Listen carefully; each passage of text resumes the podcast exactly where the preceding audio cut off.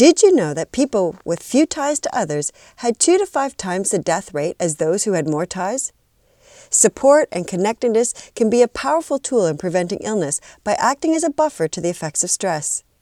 We benefit from the emotional support of a community during difficult times. Connectedness is so important to our overall well being that workplaces are also recognizing the value of support to the success of their organization. It's unfortunate that the busier we become, the easier it is to let our existing friendships go by the wayside, let alone develop new connections. So, here are hot tips for building resiliency and celebrating International Friendship Week.